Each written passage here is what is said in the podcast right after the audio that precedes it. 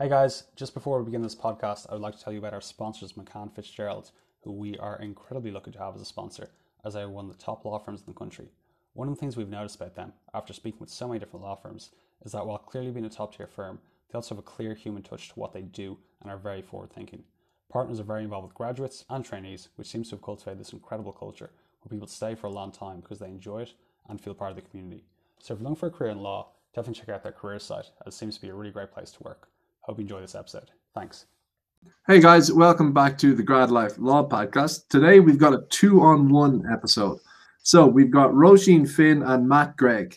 Uh, Roisin is an associate in uh, McCann Fitzgerald in tech innovation and employment, and Matt is an associate in corporate banking. Guys, thank you very much for joining. You're welcome, Mark. Yeah, thanks for having us. So, as you know, grad life is about trying to track people's career paths to date. What has motivated them along the way? Uh, what kind of things they've done to get to where they are? What they've learned? How their thoughts have evolved? All this sort of stuff. I think a good place for us to start might be uh, with college and what you were thinking in college. So, Roisin, if you want to go first, you did law and politics in UCD. What was your plan at that point? Like, even going before that, why did you choose law and politics rather than just law or just politics? Yeah, that's a really good question. Uh, it's a good place to start. Um, well, I chose law and politics. Actually, I never would have expected I would have, and have ended up in corporate law because I chose it as initially kind of something to bring me towards journalism, which I think I thought I wanted to do in secondary school. Um, and instead of going for a kind of journalism degree, um, I was advised by kind of a career guidance counselor that you know, why don't you do a broader degree and maybe join the college paper and get additional experience? Um, but then on starting law politics, as I suppose as the degree went on, and there was probably an element of you kind of know what you're surrounded by, the friends I made and the people I met in law were all going, a lot of them were going towards legal careers. So my kind of focus and my outlook kind of changed as I went through it.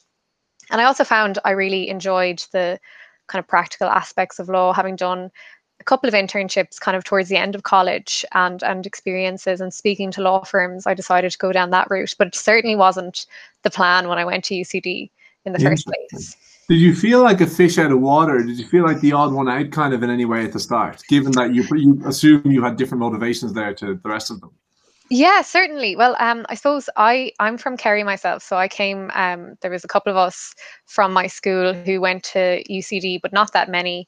Um, so really starting the degree without, you know, a kind of a a pal to you know walk mm-hmm. in with was also you always feel like a fish out of water. But I think a lot of people go into um, especially law degrees with probably a more broader mindset than, than maybe they end up with at the end. Maybe that's because of the structure of the degrees.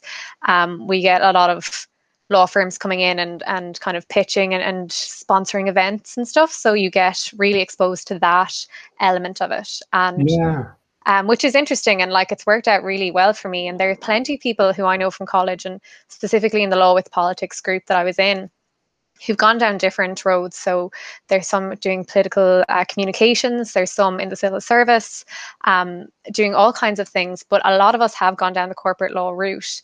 Um, and so I guess feeling like a fish out of water at the start, maybe a little bit, but I think everyone going to college, no matter how uh, how much confidence is feigned on the first day, is a fish out of water, yeah. uh, no matter what. That's pretty fair. It makes sense that the law firms were able to market to you in, in mm. law and politics. But Matt, how did they rope you into all of this now, coming from uh, from history and politics?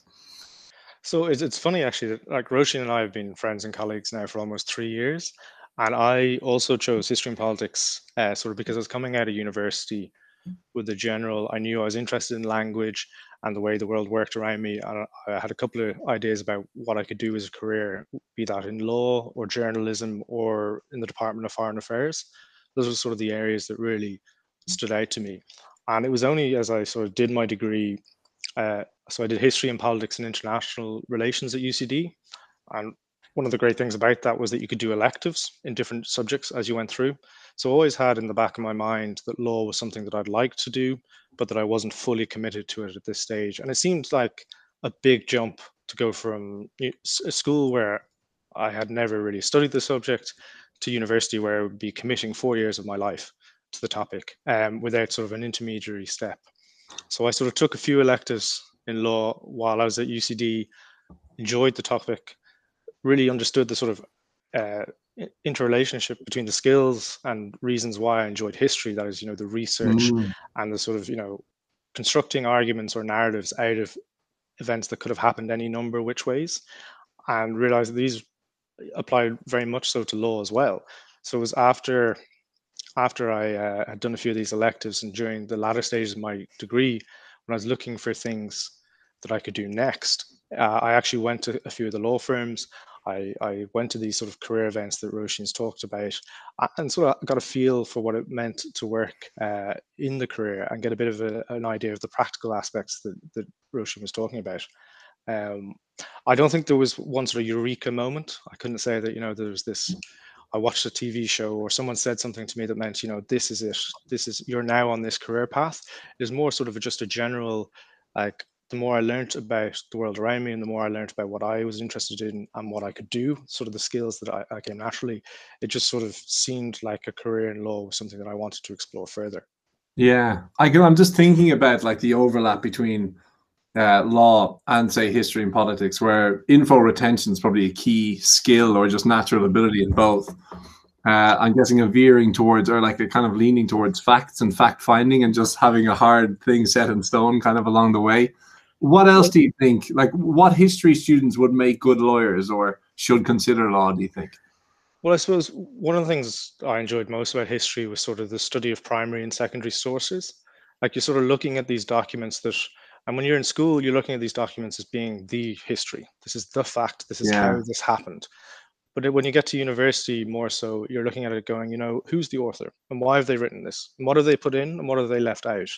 And how building these things together with the other accounts at the time or you know the other sort of facts that you can cross check how do you actually take what they're saying at their word is there something missing here or is this the full picture i think that's one of the skills that as a history student really comes to bear in the legal world you've got that sorry the first skill being that you know you, you, you don't take everything at its face value you look at it and you, you sort of question why it's written the way it is and the context in which it's been delivered which then allows you to sort of build a, a picture as to how much you, reliance you can place on it. And then the second aspect is, you know, you have to then create your own argument to explain why you've reached this conclusion. So I think there's a huge overlap between the two because it's all well and good knowing, you know, sections and sections of the Companies Act back to front. But if you can't convince everyone else that you're right or that that's the way that it should be interpreted, you're not really that useful to your clients and you're not really doing that good a job. So I think there's the, the two elements, like the research and being able to assess primary and secondary sources, and then the ability to turn that into sort of written product that people can understand, digest. They don't always agree with you, but they know exactly what you're trying to tell them. Hmm. And there's yeah, a narrative around that as well. Uh, Roisin, what about the political overlap then? Like, I guess it does it stem from having a either an opinion on things and how they could be done versus how they are, or an idealism base, or what was it that added the political element to your education? What made you want to have that component? Um, well, initially I wanted to have the component because like Matt said, and, and I really resonated um, what he said there when he said that he didn't want to, you know, dedicate four years to just law just in case, you know, maybe it wasn't for you. So I was really interested in politics from a young age.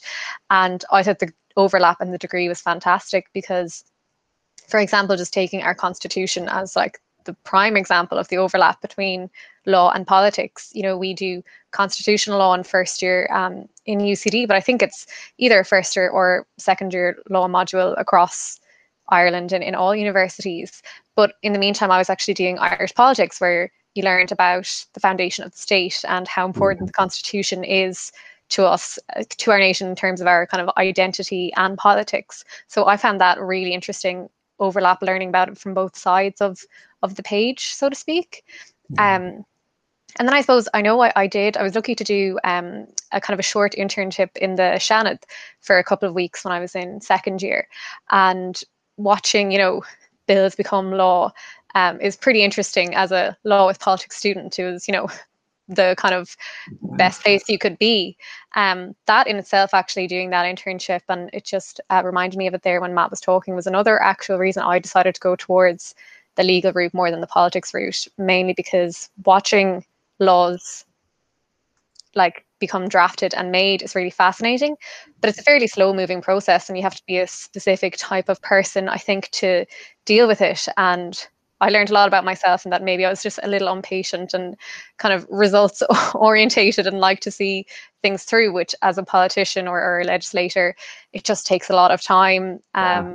so it was really interesting but that kind of put me further on the path towards this this career i think Interesting. And then as you move forward then in time and you move towards final exams, you know, thinking about grad jobs and all that, and then you're in McCann Fitzgerald, like a top law firm, you're in Blackhall. How what are the pros and cons of being in that environment coming from and like a background that isn't just law, law generally law and UCD, even business and law kind of thing. You know, I'm guessing if in the distribution curve, you're kind of part of the long tails of where these people are coming from what are the pros and cons of those? And that's kind of a question for each of you. So whoever would like to go first. Yeah, sure. I I I've actually never really given that much thought to be quite honest. And it's it's a really good question. I think um I personally would think there's more pros, but obviously I'm biased having, you know, done this degree. I think that um even going back to like my interview, for example, with McCann Fitzgerald, they're just interested in someone who has something different you know, um, like we just talked about, a kind of a, a slightly political background through education is something that not everyone would have. And yeah. I actually, if any uh, listeners have listened to previous uh, episodes of this, I know you guys had um, Karen Harty, who's a, a partner in McCann Fitzgerald, on. I remember listening to hers, and she talked about having kind of a more rounded education and mm. background, mm. exposing yourself like to different pieces of information and different, you know, like backgrounds and education. And I think that it's a really good thing. Personally, I think that it gives you a slight edge in, you know, water cooler chat and coffee chat because you've got something different than everyone else. Um, no, I think it's great. I don't know if Matt maybe disagrees, but I know, much like you, I'm not entirely an impartial uh, expert on this topic, but uh, no, I agree. I think it does uh, give you something extra and it does give you variety in what you can discuss and what you can bring to the table when you're going into interviews. Even if it's something that you you know that particularly chimes with the partner who's interviewing you and you go off on a tangent it's just useful to have these other interests. Um, on the flip side it does mean that when you come to the exams or in terms of exploring like different areas of specialist law there can be an advantage to doing a pure law degree because i know that and, and it might be the same for Roisin that you know your your ability to explore uh, specialist specialist topics in college is kind of restricted because you only sort of get to do the core topics.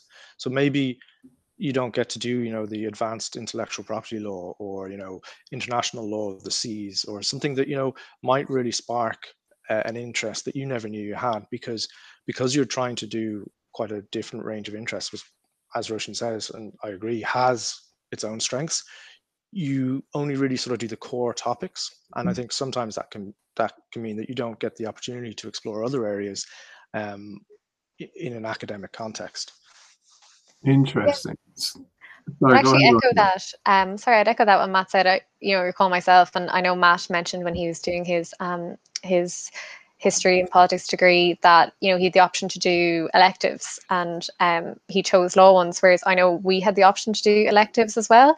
But because i was doing law with politics i quite often chose mm. law related electives to boost my i suppose that side of, of the cv so that is that is a really good point that matt made there that it maybe might close a couple of other doors um, while keeping other ones open obviously but it's, it's a great point yeah, Roisin, you're an interesting example. Just as we kind of map this out further, of someone who's in a couple of different teams now. Mm-hmm. And so, what I'm, I, I, you know, here's my hypothesis. Correct me if I'm wrong. For someone who comes from a non like linear law background, is a grad program more important for them because it shows them different parts of the company and puts them into different teams. Do, do, do you see the logic there? Yeah, I mean? yeah, I, I really do, and I, I agree. I think it does. I think it's really important. Um, yeah, like you said, like I'm not. There's no kind of. Uh, I don't have any relatives who are in, in the legal area, so the training provided by McCann Fitzgerald and by a lot of the the firms in Ireland. Um, you, you need to do rotations in different departments. And obviously, one of the benefits in working in a big firm is that there's lots of different departments and lots of specialist groups, and you're exposed to tons of different types of be it transactional, you know, doing deals, mergers, acquisitions, or advisory, you know, your client comes to you with a problem, be it related to employment law or um, I do some data protection work as well now, or else, you know, conveyancing issue, it's a construction law issue or, or a finance issue. So I actually found the training program really good for that. And it really opened my eyes to areas of law and areas of kind of business and just practice that I never would have known about or had the opportunity to learn about or work in without having trained and done all these rotations. And for example, um, I had the opportunity to spend six months in our London office during my um, training contract, which was another really good opportunity um, that you know is available in a lot of these grad programs. So I kind of worked in the Fitzgerald London office in kind of asset management and structured finance, and they did some debt capital markets work as well, which I was really intimidated to go into because I had never, you know, barely studied banking law in college yeah. and you know maybe touched on it in company law and contract law but it was really fascinating and really really interesting to work on especially um, the type of deals we do so yeah i think that for anyone kind of from a background you you, know, you might not know what type of law you want or um, what career direction you want to go in doing a grad program like this is really good because you get i suppose to have a taste of at least four different types of um, practice.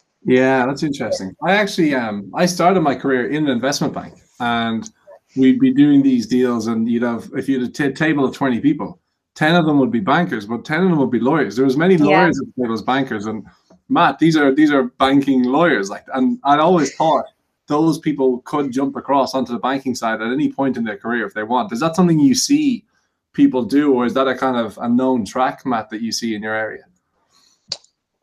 Uh, making the change from law to sort of to, the commercial to, to side of business or finance or debt capital markets as in do starting yeah. off in financial law you can go kind of anywhere i'd imagine no and I, I think i'd agree there are certainly there are those who do the qualification and work in the law firm because that's you know that's their passion that's what they want to do and there are others who develop these sort of skills that Roisin's talked about, and these allow them to sort of go across the table um, and work in many other industries. Banking is one I think where the crossover is particularly high. Mm. I, I know a few people who would have been in university with me, or sorry, who would have done sort of the professional exams at the same time as me, and who now, after qualifying in London firms, they've gone off and work on the investment banking side of things because i mean ultimately you're getting a lot of the same skills right? You're getting an analytical mind a structured workplace and an ability to sort of balance a lot of competing tasks and to work. Let's let's be honest now you're going to be working pretty hard uh, to very tight deadlines and managing expectations of sometimes like the, sometimes they might seem to you in the immediate moment to be impossible to meet all of these demands but like there's a lot of skill sets that i think they, they, they, they build across. Um, and, and like Roisin says the training that you're provided it very much emphasizes both sort of the legal work that we're doing the day to day but one of the great things um, about working in a big firm we have a range of clients and a range of partners is that they they sort of when there's when there's time for it like obviously there are some times where you know you just have to get the deal or whatever piece of work is on your desk done there are other times where they will take you aside and you know talk you through the transaction and talk you through you know why we're doing something in a particular way what's driving the bank in a particular situation what are the factors that are influencing their decision to lend or to lend on these conditions or why they need to have these certain like reporting lines from the the client uh, sorry from the the borrower. So i think i think you're right. I think that the skills you get and the training that we are provided with like I, it makes you a very good lawyer, but it also means that you have skills that would be desirable in a lot of other industries. Hmm. It's funny you talk about that. One of the cool things about what you guys do is like you're working on a deal and you'd see that deal in the paper the next day or something. Like you're working on the biggest things out there, which is, I'd imagine, very exciting. Um, Roisin, so Matt, you bring up the exams. Starting with Roisin, how did you both find that whole process? You, you do it in college and you do FE ones, I think, and then it's Blackhall and all this sort of stuff could you give people and you know picture a first or second year law student who's kind of wondering if they're going to go down this route and what's going to go on what does it look like? Because it's not all that scary, right? Blackhall is actually like really good crack for a while. that, that's true. That's true. Um, yeah, I'm happy to kind of take this on. So, like, you know, I suppose you do your undergraduate degree and be that in law or not a lot of people do a legal undergraduate degree but there's a lot of people working in our firm who don't have a legal undergraduate degree and um, have done maybe a postgraduate uh, degree in law or or have just actually gone in and done the FE1 so um, once you've got an undergraduate degree then you're eligible to take the FE1s, which I think stand for final examination first part, I think. Um, yes, which I probably should know off the top of my head. But uh, yeah, so um, there are eight of those which you need to pass before you can um, start your official training with the Law Society of Ireland and with your with your um, training law firm. Um, so essentially, once you pass the FE1s, you're eligible to go to Blackhall Place for the professional practice course, which is broken up at the moment into PPC one and two in two parts, but that's actually going to change soon. And there's um, a new kind of hybrid one-time PPC course, I think, in the works coming out um, in the next year or so. Um, but my personal path was I finished my undergraduate degree in uh, the summer of 2016, and then I sat um, my first four FE1s that October, and then the second four that March, the following March, so March 2017. Um, so I did them in two kind of split them in half. Um, people do them in all different kinds of ways. Um, so some people, you know, do them across three or four goes. You know, if there's no blueprint, um, but you just you have to get all of them, um, which is just unfortunate truth yeah. of it. Without eight FE ones, you you can't enter um, this profession really. Yeah. Um, which you know, the, the, a lot of people have different views on it, but that's just I suppose that the fact of it right now and. I suppose they're they're very tough. Um, they're really hard exams. Um, I found I took I took eight weeks off in advance of my first ones. I didn't work and I studied full time. And then for my second set, I worked three days a week up until maybe two weeks beforehand and then took the rest of the time off. Um, so again, a lot of people do it really differently. Some people don't work at all and, you know, focus on studying. I was lucky enough that I could just move home um, and bro down it in my parents' sitting room. Uh, so I didn't have to worry. But obviously, not everyone has the luxury of not having to pay rent for a couple of months. So some people do work and balance everything, and um, they're pretty grueling. It's it's very much based on memory retention. You know, you you um, can bring in your copy of the Constitution to the Constitutional Law exam and your Companies Act to the company's company exam, but otherwise it's um, an exam. But you've done like you know they're doable and manageable if you break them down and just take your time and you know keep at them but they yeah. are hard um, Gosh. Well, what's the pass rate of the or the fail rate whatever the whatever way you know it? You know, i don't know i think that there's i don't know like i feel like there's statistics get thrown around every year and i think it's all kind of slightly you know word of mouth and whispers um but i think that there's a fairly solid pass rate a lot of the time. Um, depending on the exam, like some of them are notoriously difficult and mm. you know probably have higher fail rates. But it also depends on the person and the day and the exam, and you know sometimes tricky questions come up.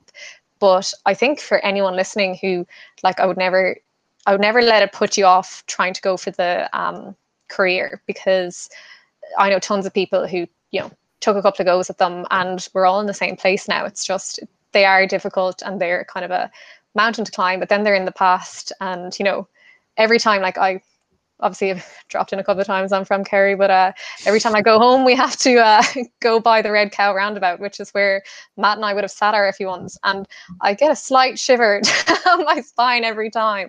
But um, you know, I think nowadays they're well, nowadays in, in the current climate they're being done remotely um, and people are still they're still just as they're just the same but you're doing that in your bedroom on your laptop but i would say that if anyone is considering doing them maybe have a chat to someone you know who's done them previously take your time give you know give them the time of day that they kind of deserve and do your study and you, you'll you'll get there yeah, chat to a chat to a survivor on the other side. Um, but like, it's not complete lambs to slaughter, obviously, because on no. the other side of it, you have a great career. There's great money. Yeah. The hours are long. The pressure is high, but very stimulating work, which people kind of overlook. You, you know, they you talk about you show up and you get well paid and all this sort of stuff, but during those hours, you're actually quite stimulated. I'd imagine you're doing interesting stuff day to day. Um, and I think that goes a long way. Matt, any any anything to add on the FE1 front or the Blackhall front? On the FE1 front, I'd just say that for those in university still, it wasn't the case when Roisin and I were doing them, but I understand now that you can sort of do them during university, or there Right. might be some sort of way that you can sort of stagger them across your Right. your third level education. I think that probably is a huge help. Um, if you can if you can sort of stagger them and also do them while they're fresh in your heads, as in like while you're still studying the subjects at university, I think that's probably going to help people. Hmm. Um, but otherwise, echo pretty much everything uh, Roisin said about you know it's a rite of passage, uh, passable, but what you know very much more enjoyable once you get to the other side. That's pretty fair. Um, Blackhall, there's two or three stints. The first one's great crack, then the second one's get serious, or something like that. How do, what's that dynamic? That's what I've heard. I, I'd say, I mean, Blackhall i- is a is a great part, is a fundamental part of your educational experience as a solicitor in Ireland. I think for a lot of people, you'd say it's the payoff from the FE1s, in that you know the initial stages of Blackhall very much focus on the soft skills and the sort of uh, the bits around the edges, I suppose, of being a solicitor, like how to run a firm in practice, how to deal with the you know accountancy regulations, and how to deal with you know public speaking, drafting, all these sort of. It's not so much a focus on the rote learning. The exams at the end of it are open book. It's about you know developing these other sort of skills that you might not have got in a formal education. Uh, and and and in that way, your, fir- your first stint is sort of, I think it's seven months. Roisin, is it seven or eight months? Yeah, September to April, kind of. I think. So initially, the exams can feel like a very long way away, particularly for Mm. you when you're coming straight out of either working for six or seven months beforehand, or having just done the FE1s. Um, but it is no, it is a bit of fun because it's it's like going to university or to college. Sorry, um, but now you're in full time employment. So you have you are doing lectures, you are studying, but you also have freedom and sort of more disposable income than you might have ever had before in your life. So there is obviously an upside to that. That sounds pretty fun. Roisin, anything that in? Yeah, I'll, I'll add in. Obviously, Matt and I were in Blackhall at the same time, and um, it's a, it is a rite of passage and a much better rite of passage than the FE ones. This is the rite of passage everyone obviously wants to hear about. And um, one thing I just think it's it's a really um, a special part of I think the profession because, for example, there's I think I think Matt and I's um, Blackhall intake was the biggest ever. I think there's about 400 um, people, so there's about 400 of us all qualifying around the same time. And obviously, you're, you don't become best friends with everyone, but the amount of people you meet out. So there's I think there's 39 McCann Fitzgerald trainees in in that um, Yeah. Blackhall intake. But let's say if we hadn't gone to hadn't had the opportunity to go to Blackhall, we'd obviously all know each other and maybe some of the other people we would come across in similar firms, um, you know, the corporate firms. But actually, what I thought was really good about Blackhall is that for life now we have, you know, friends and connections across the legal industry. So we don't do, for example, family law or or purely criminal law in McCann Fitzgerald. But if someone ever needed to know about that, I would say, oh well, this guy, this girl was in my tutorial group in Blackhall or on my tag rugby team in Blackhall, or you know, um, and it's just it's really good bonding for the profession, and and even there are partners that I would work with on a daily basis. You know, I'd say, oh, I've got an email from this partner in this other firm, and they go, oh, they were in Blackhall with me. You know, um, yeah. so it's it's kind of it's a lasting um connection i think with with your peers and it's a very much everyone's done it. Everyone's gone through the rite of passage of going to Blackhall place. Um and it's not the same experience for everyone obviously because you know some people come from smaller firms that might be sending one or two trainees whereas matt and i had this great opportunity to go in with you know like there's almost 40 people from our firm Mm. but then not everyone has that huge network. But i think it's a really social place very social. And you know there's tons of there's lots obviously to to study and there's lots to learn but then outside there's you know there's there's like the gaelic football teams there's tag rugby um lots of other like quiz nights social events um everything that you know i think it's everyone's second crack at college and you're not going to miss any opportunity this Yeah, time. yeah, you know what it's like to be out in the big bad world you know? So um no it's great. It's it's really good. And obviously then um that's ppc well i'm kind of talking about ppc one which is the first stint. And then you go back um, so you do, let's say, PPC one between September and April, and then you're back in office training for a year, and then you do PPC two for three months. Now, unfortunately, Matt and I did PPC two virtually last year because it was April 2020 we were scheduled to go, so we did it obviously from home due to the pandemic. But you know, it was still while we were obviously looking back, looking forward to going back to Smithfield and you know meeting up with all these people we had known. It's still the bones of 12 weeks out of the office where you get to learn new things um, all these kind of different types of, of law and you have to do kind of a business plan and work with the team on making a business plan for your own law firm and stuff like that which is really good um, but obviously it would have been nice to to be in person but it is it's Yeah. great As you guys describe this to me, it sounds like paradise. It sounds like college. with money. but, but I'm a real, I'm like a pure extrovert. W- Do you know of many introverts who go through that and what's it like for them? Because some of our listeners will be introverts and they'll be attracted to some elements of solicitor work, but then Blackhall might actually sound like hell rather than heaven because of all the socializing and the people and all that sort of stuff. Are you familiar with that at all? Maybe Matt. um, I, I would say that you know Blackhall, like most things, is exactly what you make of it. There are activities for everyone, uh, be, and including if you don't particularly want to do um, any of those activities, there are opportunities for everyone. I know Roisin has spoken about a lot of the like you know sort of the, the ones that probably grab the headlines. You've got your tag rugby, the Gaelic football Mm. tours, the, the pub quizzes. They're all um, enormous fun, but there are other things you can get involved in as well like you have the opportunity i think the the our year there's a book club there was there's a law review there's also sort of the um moot court competition so fake court cases that you can argue like there are there's a range of activities for everyone and i think that's a huge part of it is about you know i certainly think you can be comfortable in doing as much or as little as you want i mean the main thing is on you just to find what you're comfortable doing and to make the most of it i think if you're looking from it the outside looking in, you can probably possibly, and it's the same in college. I, I know I certainly felt it at certain stages. You have this sort of pressure to go out or to make the most of first year because this is your year of freedom. And there's an element of that, but you can also take the time to find the things you like or to take up a new hobby. Uh, I know a lot of people uh, qualified as yoga instructors over the weekends or use their spare time to sort of pursue another passion alongside the education. So, yeah, there, there are a lot of social activities, but you can also do and tailor it to sort of the things you're passionate in. So I'd say introvert or extrovert, there's certainly something there that you can make the most of. Nice. Yeah. Roisin, you'd agree, no extra point. No, yeah, I, I, I completely agree. And actually, one thing a lot of people did was take up languages. Um, I think you could do Oh, that that's through Blackhall. yeah. Like there's Spanish classes and French classes. Um, so I think outside of the social things, it's actually just being having done. A lot of people would have done work before going into, you know, PPC, and so it's you're given back this real luxury of time. You know, um, you have a couple of classes a day, and you obviously do your reading and study, but it's this, you know, extra time. I think you have to to pursue all these extra things and learn learn outside of um, the law. And, and don't Yeah. get wrong, you do have exams, and it does like you can see sort of a, there's a, a point where the mood really shifts and everyone starts Yeah. focusing, and uh, like you really do have to get down to it because you do have to pass them. And every year you hear one or two people who you know through whatever happens, like you have to do it again, and that's not really a position you want to be in because you want to make the most of that opportunity. So it is a great opportunity to sort of explore these new things, uh, but there are exams at the end of the day that people that we will have to pass to get on to the next stage. Yeah. If you fail exams in college, your friends know like it's kind of crap, but it's not a big deal.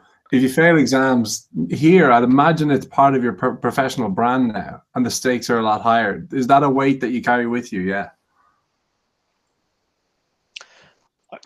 I think I think you obviously you always want to present the best possible picture and to to perform to the best of your abilities. So yes, when you're in PPC one, there is always that thought in the back of your mind that you know I want to make the most of this, and it Mhm. is perhaps slightly higher stakes than college, where it's just your friends that you have to account to. But equally, you're better placed to deal with those pressures. I think. And Roisin, chime in here if you think Yeah. I'm not saying anything else, but you're better placed in PPC one to manage your own expectations and to get through the work that you're doing. Yeah, I, I totally agree. And, you know, it is true at, at the end of the day, you know, maybe um, your your mates might know or it might be an awkward phone call home if you if you fail in college. But at the end of the day, your your employer quite often is is putting you through Blackhall. That's not always the case. Um, and so there is maybe an added incentive to just do do your very best in, in these exams because they're also professional practice exams. So Yeah. um, a lot of the stuff you learn in college is kind of theory and, and it's you know case law, but a lot of the stuff you learn in, in PPC two is is what you'll need to know in, in practice in a range of different areas. So it is worth kind of it is worth putting the time in when, when the exams come around to, to give it your best shot. You do have a lot of supports available to you. I mean, we're Mm. we're fortunate in a large firm that we have each other, and that you know Mm. there's a, a network of people who've gone through this before. But even if you're from other firms, like Roisin said, you're in tutorial groups together. You're going to be talking these things through together. You have like ready-made study groups. So Yeah. I think there is there's certainly the supports out there. So I don't think anyone should be put off. I don't think anyone should be concerned about the exams. They're just something that you have to go through to get to the to the qualification. Yeah, that'd actually be great for personal development as well because you're teaching yourself to overcome something like pretty monumental by way of a challenge. Um, with only a couple minutes left, I do want to delve into this. From a distance, it looks like you two do the same thing. You're associate lawyers in a big law firm, but then the actual work you do would be quite different given the different nature between tech and innovation and corporate banking and employment. Then, could you guys maybe detail the differences between the work you're doing, or even high level each of you, and then the listener can hear themselves what the differences would be?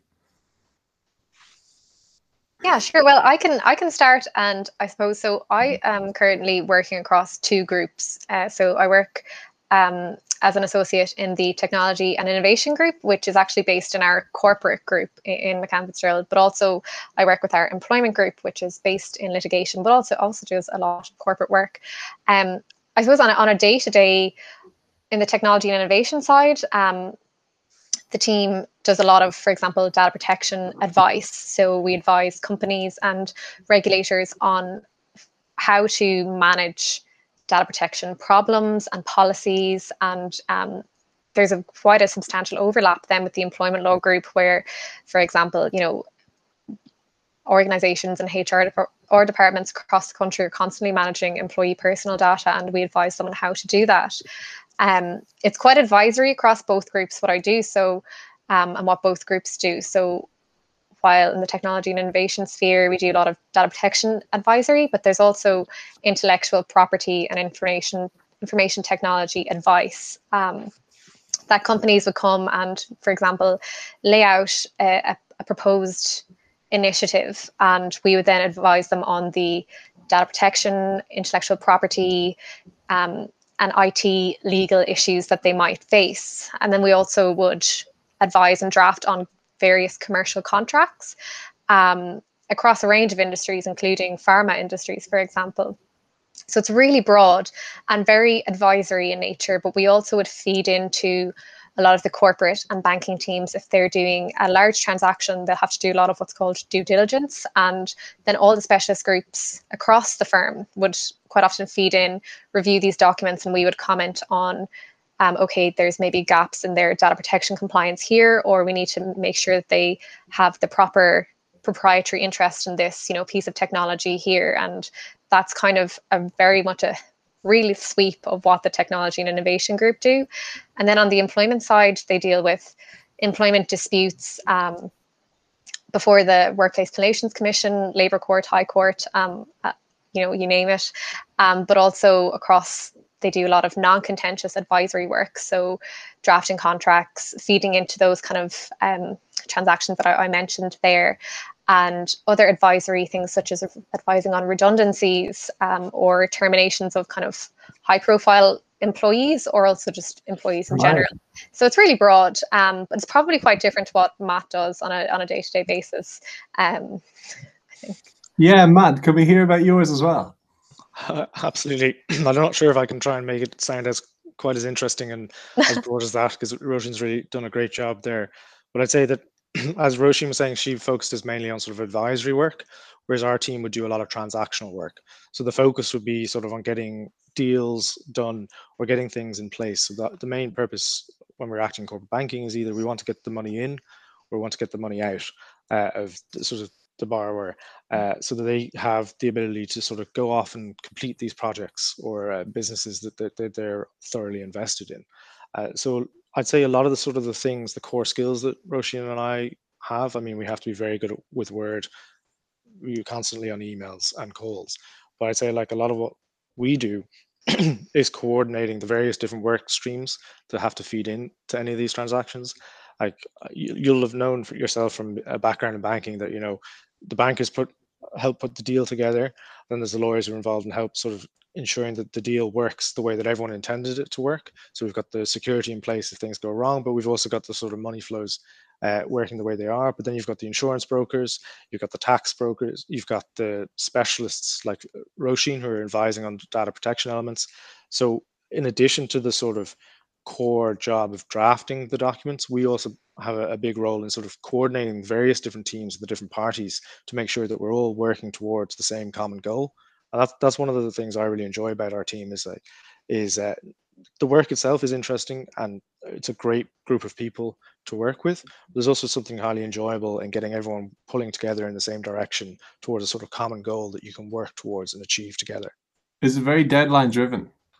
Incredibly deadline driven, but that's part of the that's part of the sort of uh, the excitement of it all. And totally, yeah. I mean, sorry, and I don't, I don't, yeah, I don't mean that in a sort of facetious manner.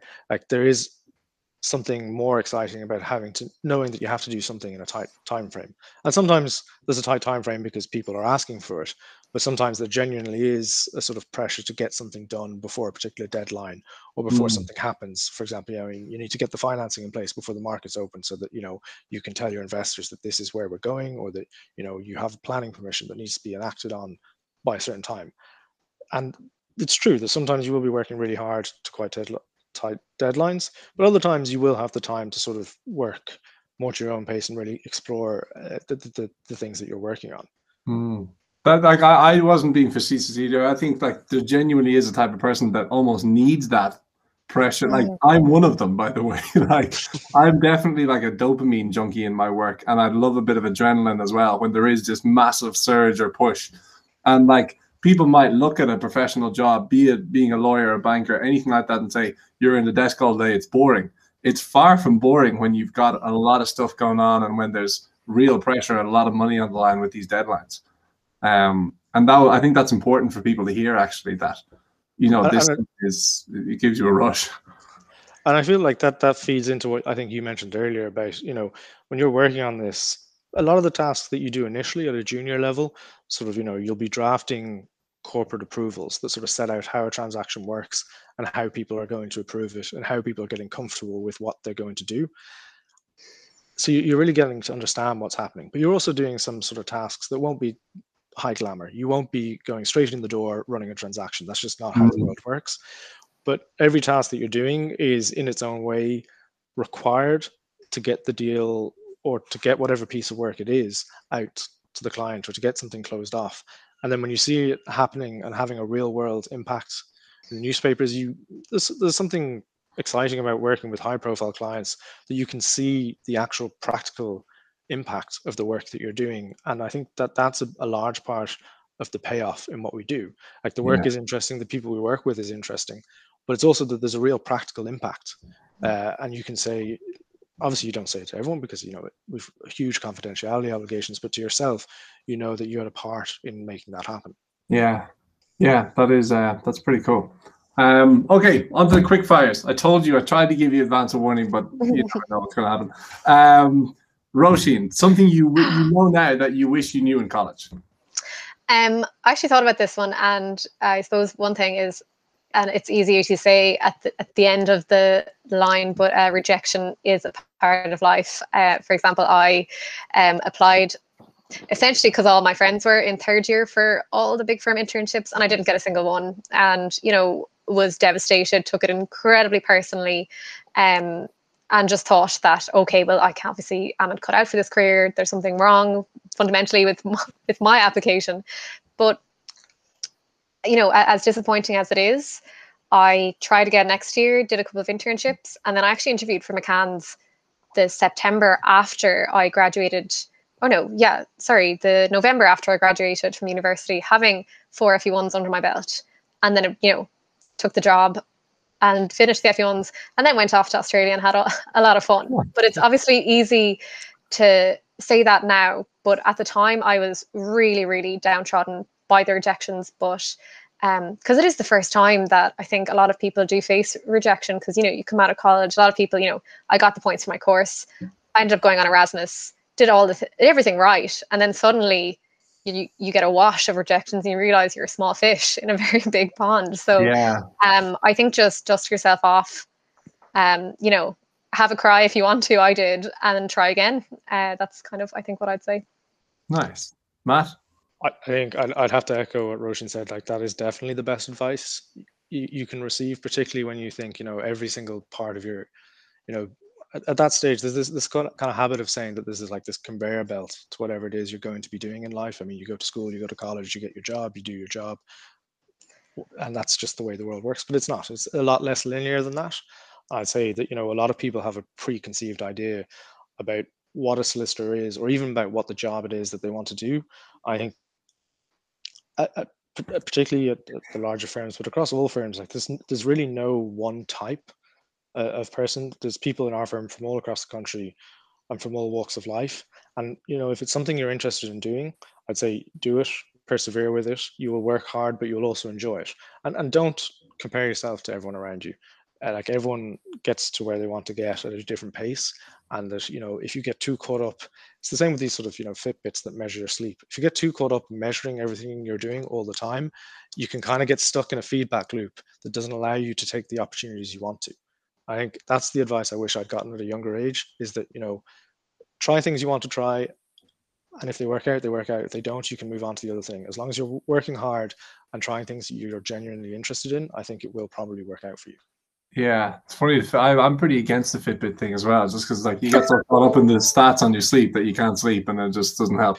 There's this new uh, sort of sleep apnea that's developed solely because of people trying to measure their sleep all the time. So they're getting nervous. They're not getting enough good sleep. Yeah, they don't get enough good sleep. It's it's yeah no it's. well, Everybody needs to just relax. For a different podcast, but uh, yeah, exactly. um, Roisin, any or uh, sorry, any book that you would recommend to people?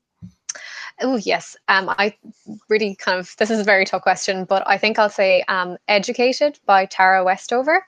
Nice. Um, read it a couple of years ago. It's one of the best books I've read in a long time, and gives you a real. Um, uh, I'm not sure if this is maybe a cringy thing to say, but it makes you really appreciate that we have a very you know open society it's very easy to access education in, in this country. Mm. and then actually the second one which is lean in by sheryl sandberg which i think is a very good book to read um, particularly for for girls who are interested in going into business.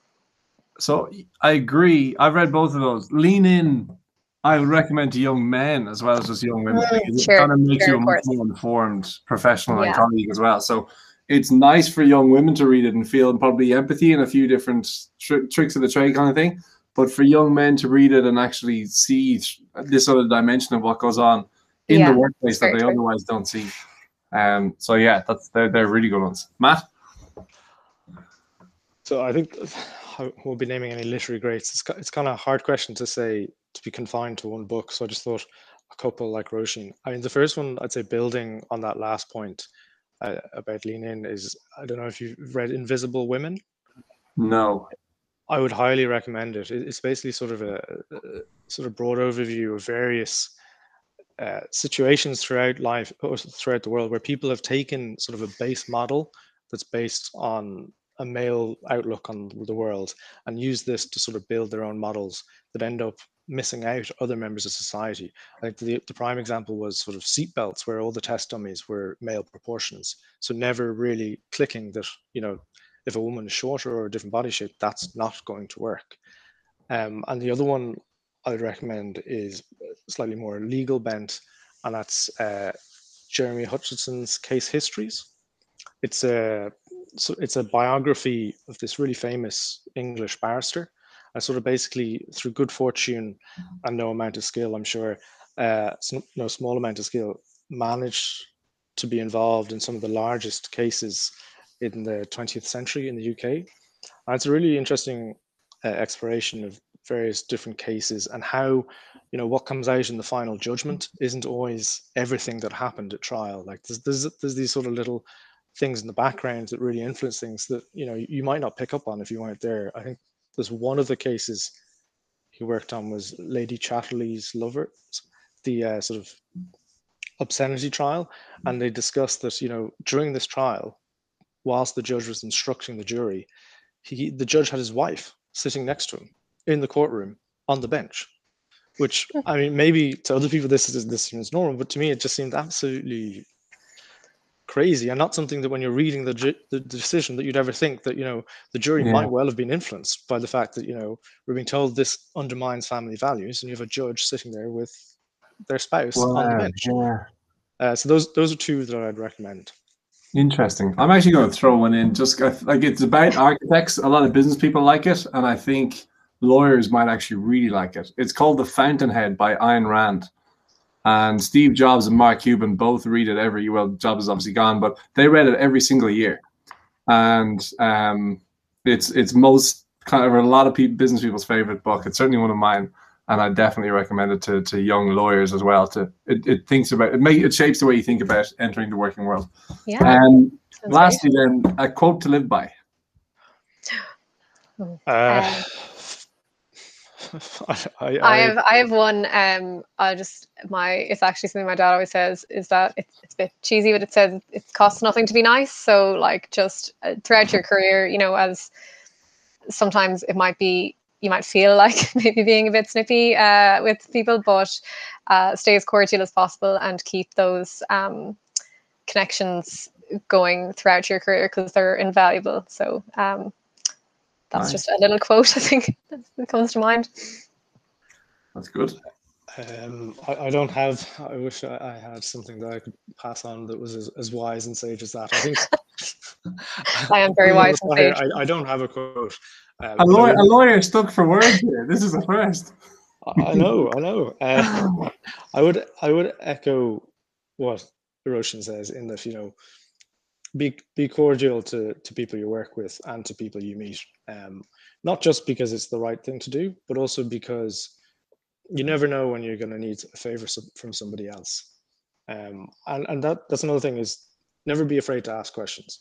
People I've found as I've gone through this career, people, particularly senior people, you think they're these high-powered people who are maybe a bit above it all, but they they love being asked for help. They love explaining things that they've done or explaining their own thought process or explaining how they got somewhere. So just ask people, ask people questions. Nice. It's not a quote, uh, I suppose, but uh, I, I hope it's something that people take. No, It'll be a quote now. It's Yeah. great. advice. Exactly. They're going to quote you now. Uh, Roisin Finn, Matt Gregg, thank you both so much.